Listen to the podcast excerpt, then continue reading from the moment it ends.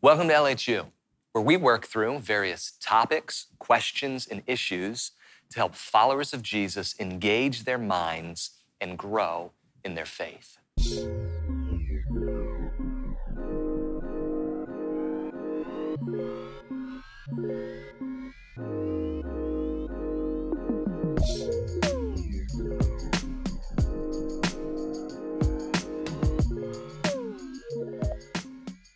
Let's talk growing healthy. When it comes to you and I growing healthy in any area of life, whether that's physically or emotionally, for all intents and purposes, as we're going to talk about spiritually, there are certain ingredients that are required. Consider with me for a moment this seed. Those of you that don't know, this is an avocado seed, a small one, but still chock full of potential that this seed has the potential to produce an avocado plant that then will produce many other avocados. For those of you that like avocado, well, then they can be used for your enjoyment, your nourishment that's full of minerals and vitamins that are all within that fruit. And this seed carries the potential to produce just that. Now consider with me for a moment your life. Your life, in many ways, is a seed a seed full of potential, created by God and for God, fearfully and wonderfully. He saw the purposes He has for you, the plans that He has for you, the potential that's within you. But just like this seed, your life requires certain ingredients that lend themselves to your and my potential being realized. That there's no way of us realizing these potentials if the ingredients aren't there. So, for all intents and purposes, what I want to do is I want to talk about those ingredients, five in total, and we're going to use the word fruit as the acronym to outline those ingredients. Each class, we're going to talk about just one ingredient for you and I to get it in us so that we can digest it so as we can then champion it. The first ingredient that I want to talk about is this ingredient called faithfulness. I want to be very clear that it is practically impossible for you and me to grow spiritually healthy without being faithful. That it is impossible for us to arrive at a place of spiritual health while being inconsistent. On again, off again, in, out, there, and then no more that faithfulness is the bedrock ingredient needed for you and I to grow in spiritual formation and in spiritual health. This is why Proverbs 28 and 20 says that a faithful man abounds in many blessings. Notice that the scripture there linked blessings to first being faithful. That in order to arrive at the places that God has planned for you, to arrive at the potential that He's created you with, to reap the blessings that He wants to bestow to you, it requires faithfulness. This is why, when you look around your life and you consider those that maybe are what you would call spiritual giants, those that are further down the line than you, those that you aspire to be like, that model being loving and joyful, peaceful and kind, gentle, self controlled, and patient, that bear these fruits. Many times, what you see on the outside is a result of a discipline that they've cultivated on the inside. And that discipline is called faithfulness. This is why the pastor of old, by the name of William Gnauld, one time said, It is impossible to have great faith while having little faithfulness.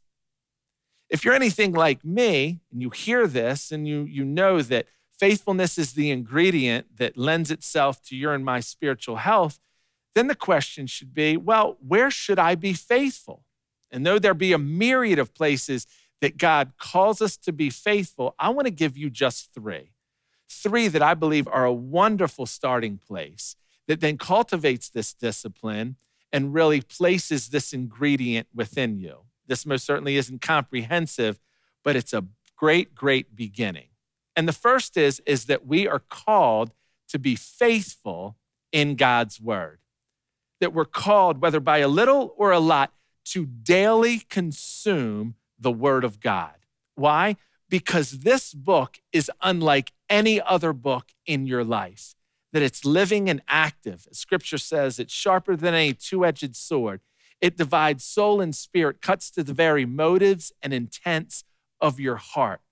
That there's something about God's word that is supernatural. And it provides you and I a supernatural ingredient that lends itself to our spiritual health. This book tells us a ton about who God is, his nature, how he sees you and me, the plans that he has for you and me, the potential that he's created us with, the promises that he's spoken over us, what he requires from us, how it is that we should walk through this dark world, that this word is a lamp unto our feet. As scripture says, it's a light unto our path. It gives us walking instructions. It helps us understand how it is that we glorify God and keep ourselves safe from sin. It tells us what it is that we should be on the lookout for and how it is that we should treat other people. It provides us a scope on life that you can't find anywhere else. It's God's love letter to you and me so as to consume it that lends itself to your and my spiritual health. That's why we should be faithful to be in it. Some of us, we go through life and we don't know what God's called us to. We don't know the plans that He has for us. We don't know how He created us. We don't know His nature. We don't know His expectations for our life. We don't know how to keep ourselves from sin. We don't know where to run to when we feel unsafe or insecure. All of that is provided in God's word. That's why we're called to be faithful to it. But secondly, we're called to be faithful in prayer. What that simply means is, is that God has called us to communicate with Him. Why? Because God is a communicating God, and we are created in His very image. That God wanted to communicate with us, and He wants us to communicate with Him. This is why Scripture says, out of the abundance of the heart, the mouth speaks. God wants to hear your heart.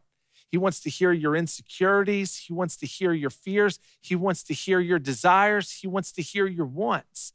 God created you to communicate first and foremost with Him as your Heavenly Father. And then He wants to communicate with you. I call it the divine exchange, that there is something supernatural that happens in your spirit when we give ourselves faithfully to prayer. That not only do we share ourselves with God, but then He infuses something in us as He shares His heart towards us. But then, lastly, or thirdly, I believe that we're called to be faithful in community. That when it comes to you and I arriving at the place of maximum health, we cannot arrive there in isolation.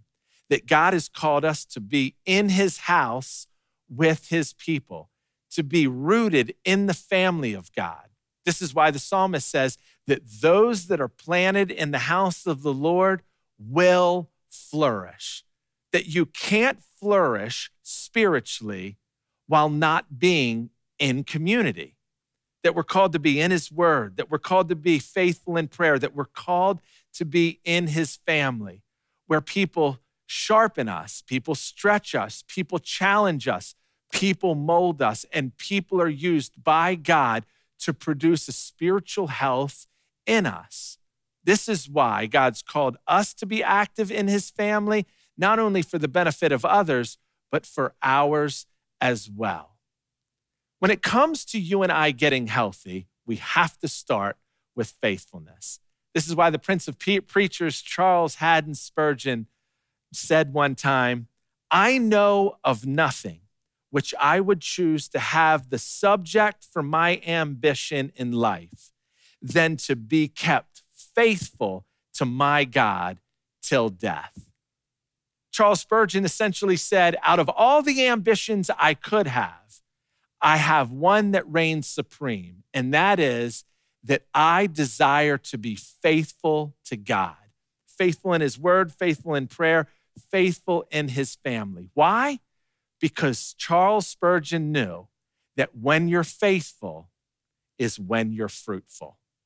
That you can't be spiritually fruitful without being spiritually faithful.